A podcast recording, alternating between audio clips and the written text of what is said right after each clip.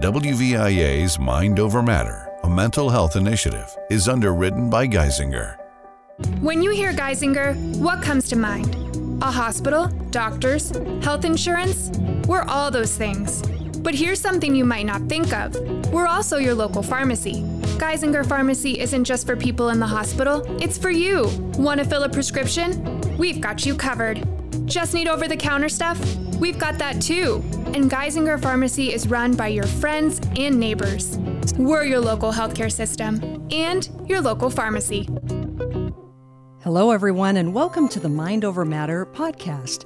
I'm Tracey Matisak, and in this episode, we're talking about sleep disorders in children. Turns out they're incredibly common. According to the National Institutes of Health, as many as 50% of children will experience sleep issues at some point in their childhood. And sleep disorders can have a significant impact on a child's daytime behavior and overall quality of life. In fact, research shows that chronic sleep deprivation in childhood can increase the risk of anxiety and depression in teens and adults. Now, the good news is that most kids will outgrow their sleep issues. Meantime, there are lots of things that parents can do to help. Our guest is Dr. Jessica Sevecke, a pediatric psychologist at Geisinger, whose clinical interests include children's sleep issues. Dr. Sevecke, welcome to the Mind Over Matter podcast. Hello, good morning. Thank you for having me here today. So, what are some of the sleep issues that you see in some of your young patients? Sure. So I I currently practice in a pediatrician's office here at Geisinger, and so a lot of the sleep concerns that I see, I you know they often start early in childhood, super early in childhood, with with new parents coming in and going, oh my gosh, my kiddo won't sleep, um, and so we see you know behavioral sleep problems starting as early as 8, 9, 10, 11 months old, and sometimes we we even have teenagers coming in with sleep concerns. So it really does um, span a quite uh, big age range. And so, specifically, what do you see? Like, do you see insomnia? Do you see uh, an unwillingness to go to sleep? Do you see, you know, nightmares? Those kinds of things. Yeah. So usually early on in childhood, you know, when we're we're talking about maybe like you know under a year old, we're really seeing um, doing a lot of parent coaching around how to set up good sleep habits for their kiddos, um, and so learning to sleep independently, learning to self soothe, right? And so we often hear families saying, "My gosh, I've been up all night with my kiddo," or "I can't get my kiddo to fall asleep by themselves," or "My kiddo sleeps on top of me and I can't sleep alone anymore." Um, and so you know, early on, we're doing a lot of, "Hey, that's normal," and this is is how we can help. Um, as kids age into kind of those preschool years, um, we really do start to see, you know, some of those um, habits, behavioral habits that have kind of been shaped up over time, um, start to impact willingness to go to bed, um, willingness to shut off screens, being able to fall asleep and maintain a regular schedule. Um, certainly, we can see things pop up like nightmares and night terrors and sleepwalking and sleep talking. Um, but a lot of times, we actually see those things pop up when a child has been experiencing poor sleep for some time. Um, and then certainly those things can progress. And so in my adolescent and teenage population, um, you know, we see a lot of kids who have, you know, what we call delayed sleep phase disorder or insomnia. And so what that means is these are kids that are having difficulty falling asleep and staying asleep or their sleep schedule has shifted so much that now that night owl tendency is kind of taken over um, and their sleep schedule is kind of flip flopped. And so for teenagers, you can imagine that this can be um, cause a pretty significant impairment when you know they're wanting to sleep. Their body wants to sleep during the day when when they're really expected to be at school. Well, right. And I think the difficulty for teenagers, and I have raised three of them, is that, um, you know, as they get older and it seems that they need more sleep, they want to sleep later. And yet for many of them, school starts even earlier. And, and oh, then, yeah. you know, they may have an after school job and all of that. So it seems like it really gets complicated during those years. Absolutely. And I think that we, you know, what we saw, or at least from my experience, is that during the COVID 19 pandemic, when a lot of schools switched to virtual, um, each person's experience with that was pretty, you know, individualized and unique, but I found an influx of kids coming into clinic with completely flip-flop sleep schedules because depending on the type of virtual schooling they were engaged in, they didn't necessarily have to check in at a certain time. Um, they just had to get their work done. And so when kids were isolated and not able to connect socially, you know, person to person in school, Um, you know, they were up late playing video games or connecting socially via electronics or social media. Um, and, and that, you know, of course, is compounded by the fact that teenagers, due to hormone fluctuations, among other things, are naturally going to become night owls. Um, and we saw the effects of that compounded quite a bit. Um, and getting kids back on track as they went back to brick and mortar school. Um, that was, I did a lot of that work during the summer and early fall, getting kids ready to do that. Yeah, what was that like? You know, sort of helping them to make that transition. What were you seeing, and how did you help them sort of get themselves back on track? Uh, and so a lot of it was, you know, I'm really um, grateful to be here in the primary care setting because that is where a lot of these things first come up, right? The doctors, medical doctors are getting this information in well child visits. And so being able to provide tools, whether it be by your pediatrician or a sleep specialist or a mental health provider or even schools, um, being able to provide anticipatory guidance. And this is the the support that I provided is actually very similar to the support I provide to families during the summer when sleep schedules tend to get a little bit off track because school is off for the, you know, two or three months. Um, and it's about, you know, making sure that we're waking up at the same time every day, making sure that we're shutting off electronics an hour or two before we want to be asleep, um, making sure that we're not spending all of our free time in our bedroom and especially in our bedroom with those blinds closed. Um, we want to get that bright light exposure. We want to be engaging in daily activities as we would if we were getting up and going to school or going to work. Um, and then making sure that kids are getting adequate amount of exercise. Um, you know, being able to keep that routine as, as easy as possible. And what we found with a lot of kids that were engaging in virtual school is that that routine got thrown off track.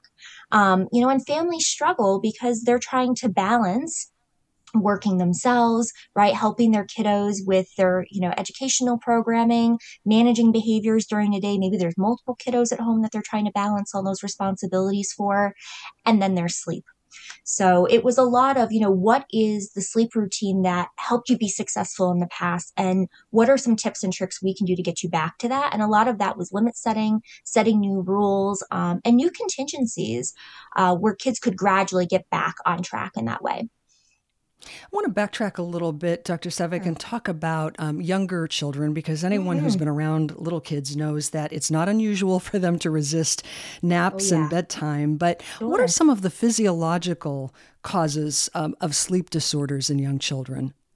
Yeah, so with the physiological, I mean, it's it's interesting. It's kind of chicken or egg. Um, you know, a lot of times what we see is that these are, you know, kids are working on getting into a sleep schedule, sleep routine very early on in their infancy. Um, so typically, we're not providing, you know, specific interventions per se to help regulate sleep until after eight months old because sleep is so variable and can be impacted so much by, you know, feeding, um, by illness, by all sorts of things growing up, um, especially very early on in infancy in terms of you know how these sleep disorders kind of evolve a lot of times it's actually behavioral um, we see that you know parents there's two things we really need our kids to do when they're itty bitty we need them to eat and we need them to sleep um, and sometimes we are at the mercy of our kids because we ourselves are not sleeping as, as parents. And I can say that having an 18 month old, I've been through that ringer very recently.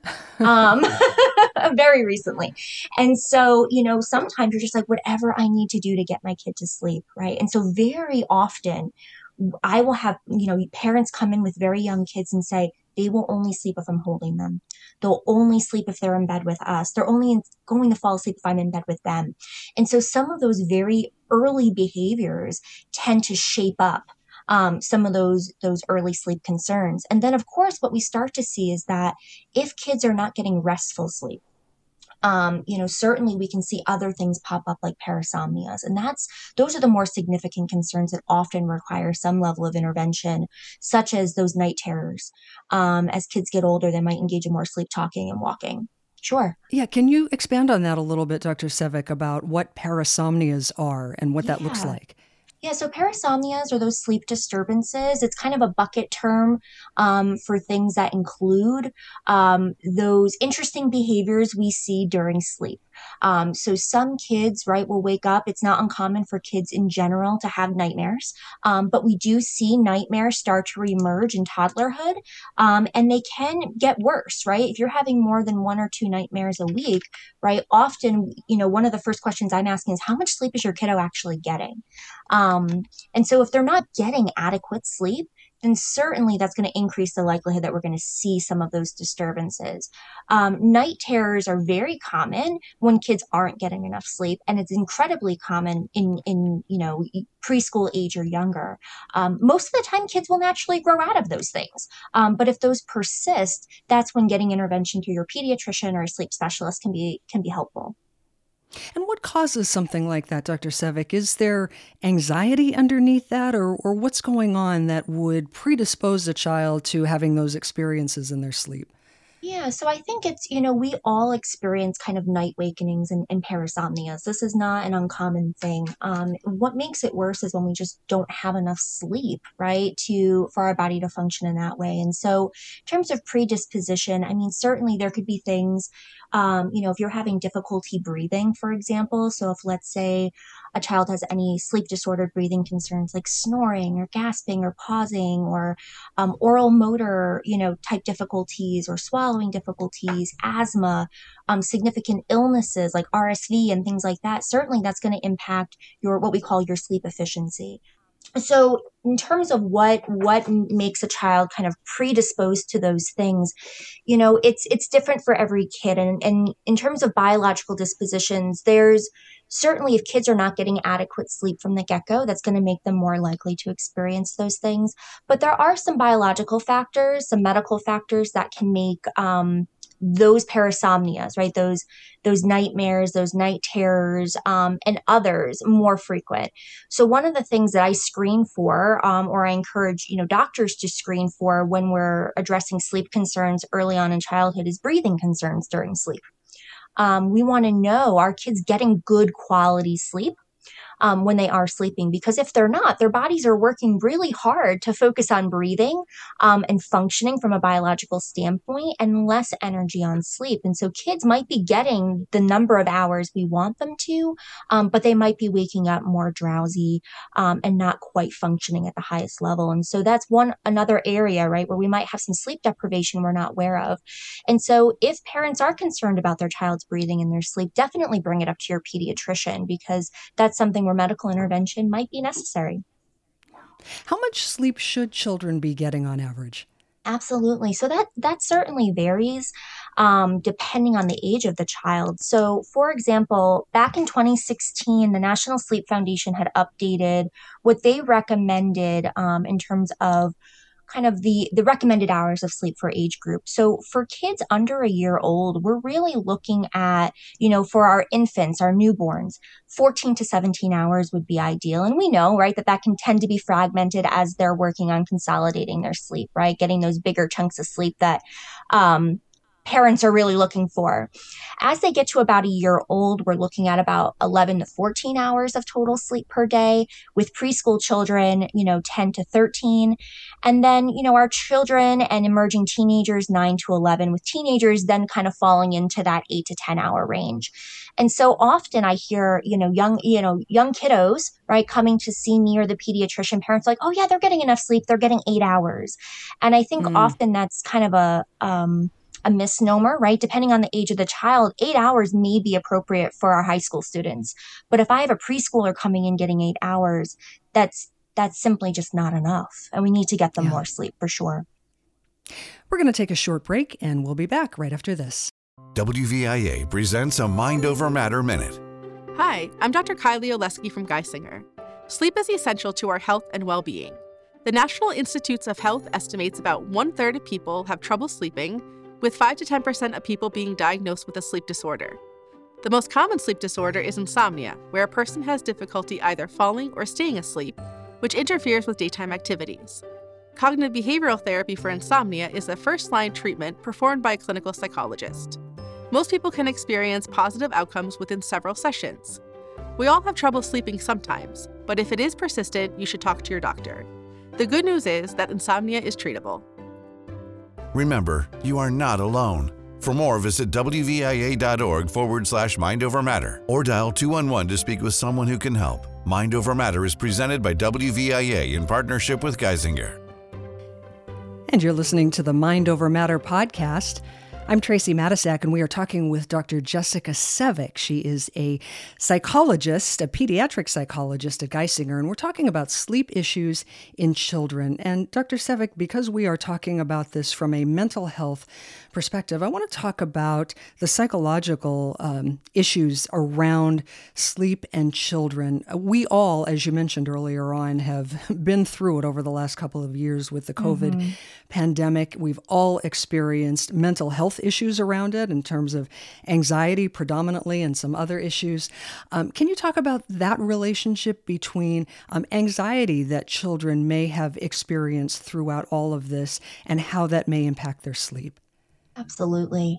Um, you know, it's interesting when we are when we're working with kids, right, and teaching coping strategies and tools um, to better manage things like anxiety and depression. You know, one of the things that we see is that often a symptom of those um, internalizing disorders are poor sleep, right? Or sleep problems of some kind. So that anxiety is going to look different, of course. Um, you know, for our little ones, sometimes it's, you know, age appropriate anxieties, right? About, oh my gosh, there's monsters, right? Or I'm scared of the dark, or um, as kids get older and they become more aware of their environments um, and stressors in our environments, you know, certainly there might be more difficulty and fear around separating from a parent at bedtime and what that's going to mean.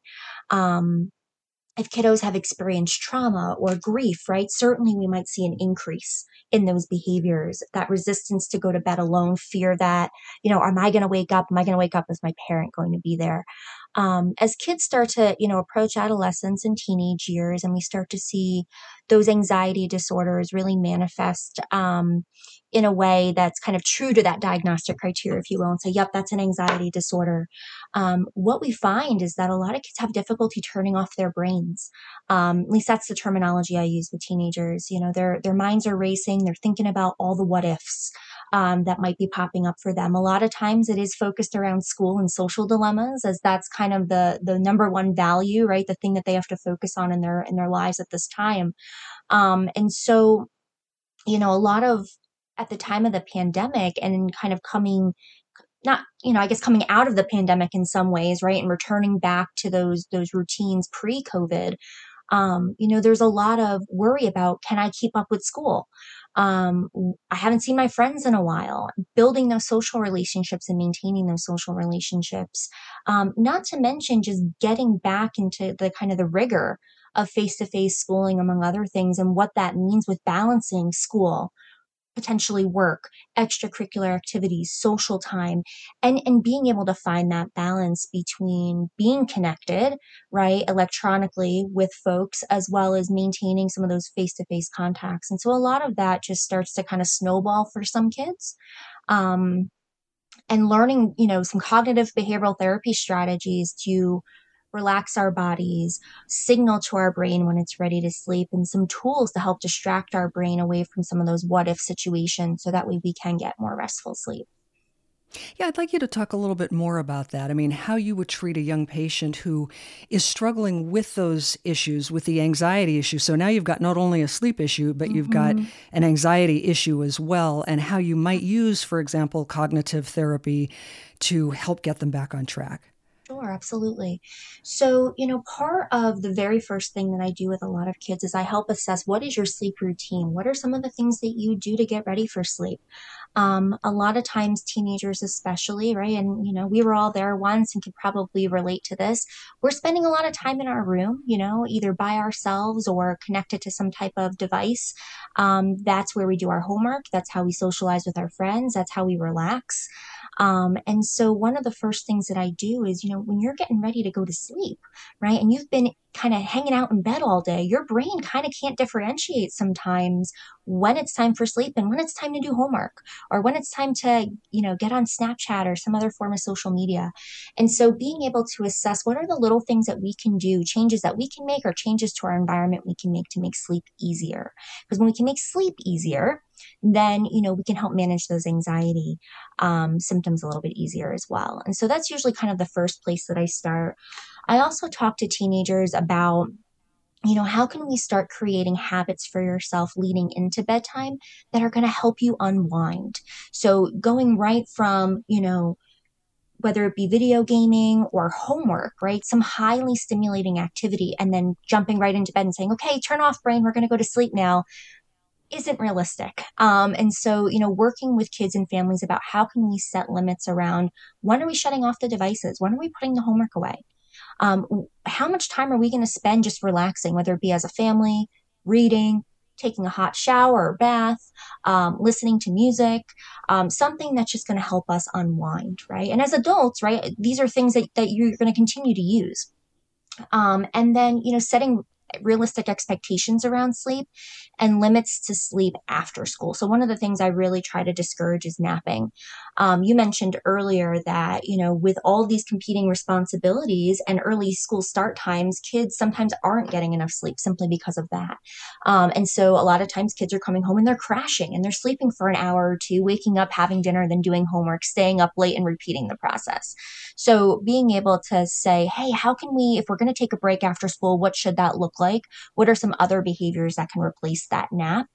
They're going to help you fall asleep more easily when it's time to fall asleep. Yeah, I was just going to say, I remember that so well, Dr. Sevecke, because one of my children would, you know, go to high school, uh, come home early afternoon, and then mm-hmm. crash. And it was, I mean, yep. there was just no waking that child at dinner time. And then, and the cycle just, you know, continued. And I'm sure a lot of parents can relate to that. Absolutely. I mean, I was that teenager one day too, right? Because I was staying up, you know, doing the thing, all the extracurriculars. And so it's funny when I have teenagers come in and say they're doing that. I just kind of laugh and shake my head. I go, yeah, I've been there. um, but why, you know, what that does though is that, you know, I see anxiety kind of come in two, two different ways.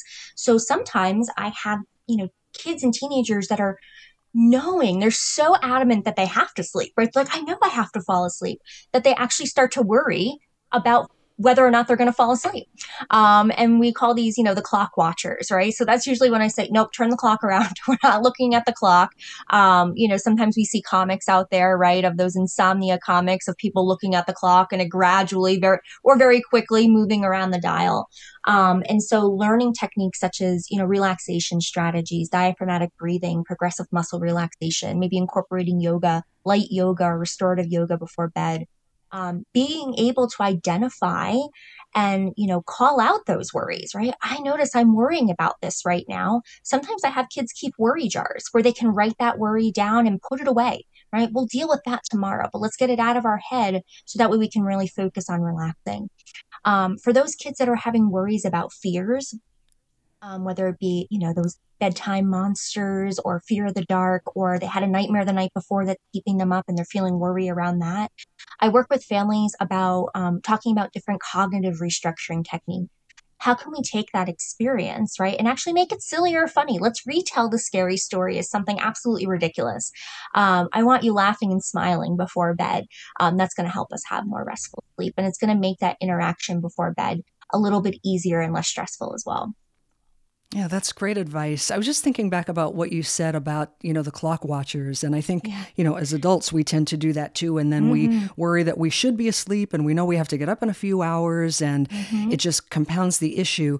Do you recommend that, you know, teenagers uh, maybe get out of bed or read or or when when you find yourself awake in the middle of the night and you're worried about getting back to sleep mm-hmm.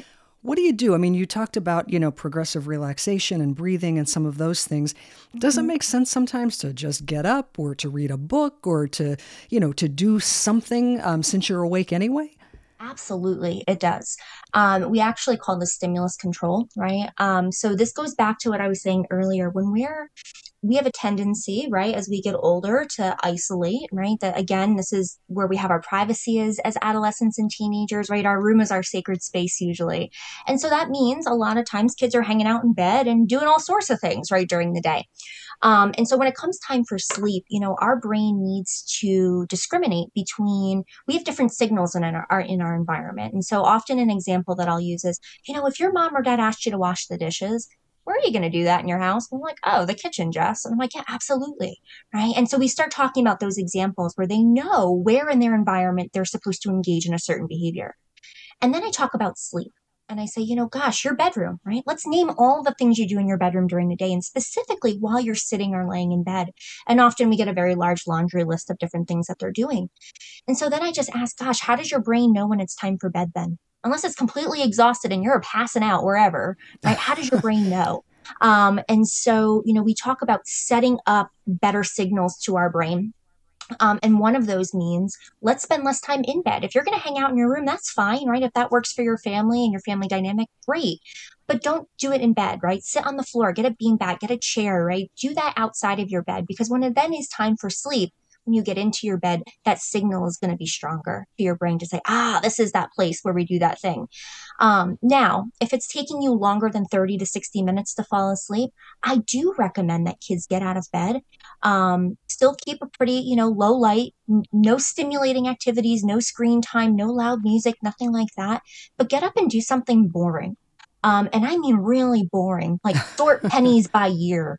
Um, I had a supervisor that would like had such just joy out of coming up with boring activities. Sort a, car- a deck of cards, go read the dictionary, right? And kids are like, what's that? Um, go pick that up, right? And, and read through that. Um, or you know, read a book, but don't don't read the book that's going to keep you up all night. No Harry Potter or anything like that. Yeah then get back into bed and try again. So, as we're doing sleep training for adolescents, this is often a process that we go through, and sometimes we have to repeat a couple times before we get it right.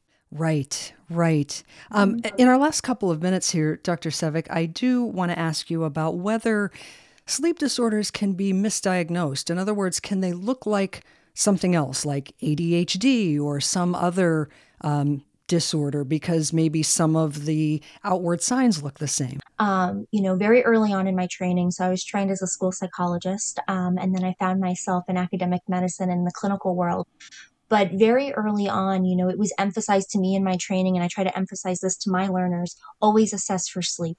Sleep has such an impact on all forms of functioning, um, both, you know, how we manage big emotions, right? And some of those things like anxiety and depression, but also how we function in our world. So if I have a child, you know, let's say I have a young family coming to me with a little one and they're having difficulty at school, right? I am absolutely going to check in on sleep concerns and want to know how much are they sleeping, what's the quality of sleep they're getting, are they getting up in the middle of the night, etc.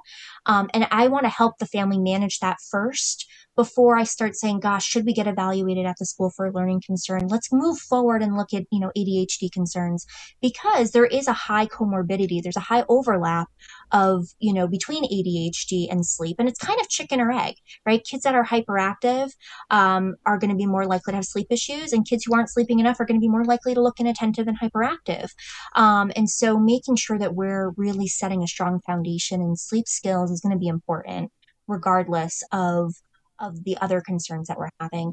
And the same thing for depression. Um, you know, one of the hallmark um, symptoms of depression is is poor sleep, um, low energy, and so getting a sense of okay, are we having poor sleep and low energy because we have habits that we can we can kind of you know that started all of this, and so therefore we're not getting good sleep and we feel really crummy during the day and really down and not engaged and we're not doing the things we enjoy, so that just furthers the cycle of low mood.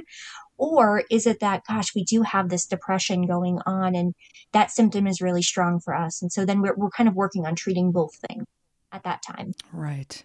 Well, and it sounds like the big takeaways here are that children, regardless of age, tend to need significantly more sleep than mm-hmm. adults do, and that it's really important uh, for parents and others to help them create sort of a, a sleep hygiene uh, yes. routine, right? To kind Absolutely. of signal when it's time for bed and to do everything possible to set them up for success as it relates to sleep. Absolutely. And the American Academy of Pediatrics has some really great tools for families. Um, talk to your pediatrician. They they have these these tips and tricks ready to go for you. Um, and start early. It's never too early to start thinking about sleep hygiene. Yeah, great advice. Well, Dr. Jessica Sevecke is a pediatric psychologist at Geisinger. Dr. Sevecke, thank you so much for sharing your expertise with us. Absolutely. Thank you for having me. I'm Tracey Matisak, and thanks to you for listening to the Mind Over Matter podcast. For more information, check out our website at wvia.org slash mind over matter. See you next time.